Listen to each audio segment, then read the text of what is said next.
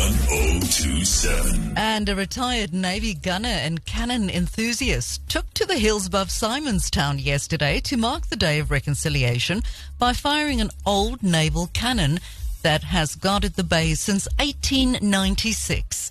Hot 1027's Paul Ash was blown away. I called her my second wife because I spend more time here than at home.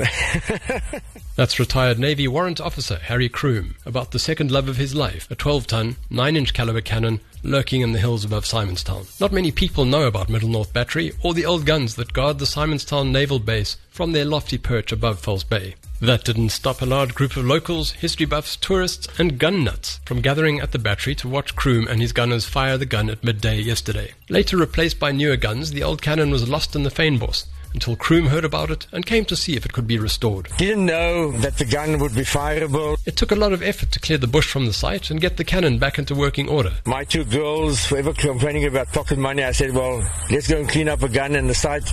I'll give you pocket money. And so years later, they still think I'm nuts. The hard work has paid off.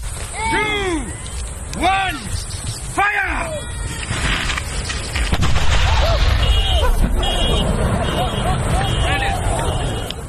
Paul Ash, Hot 1027 News, Cape Town.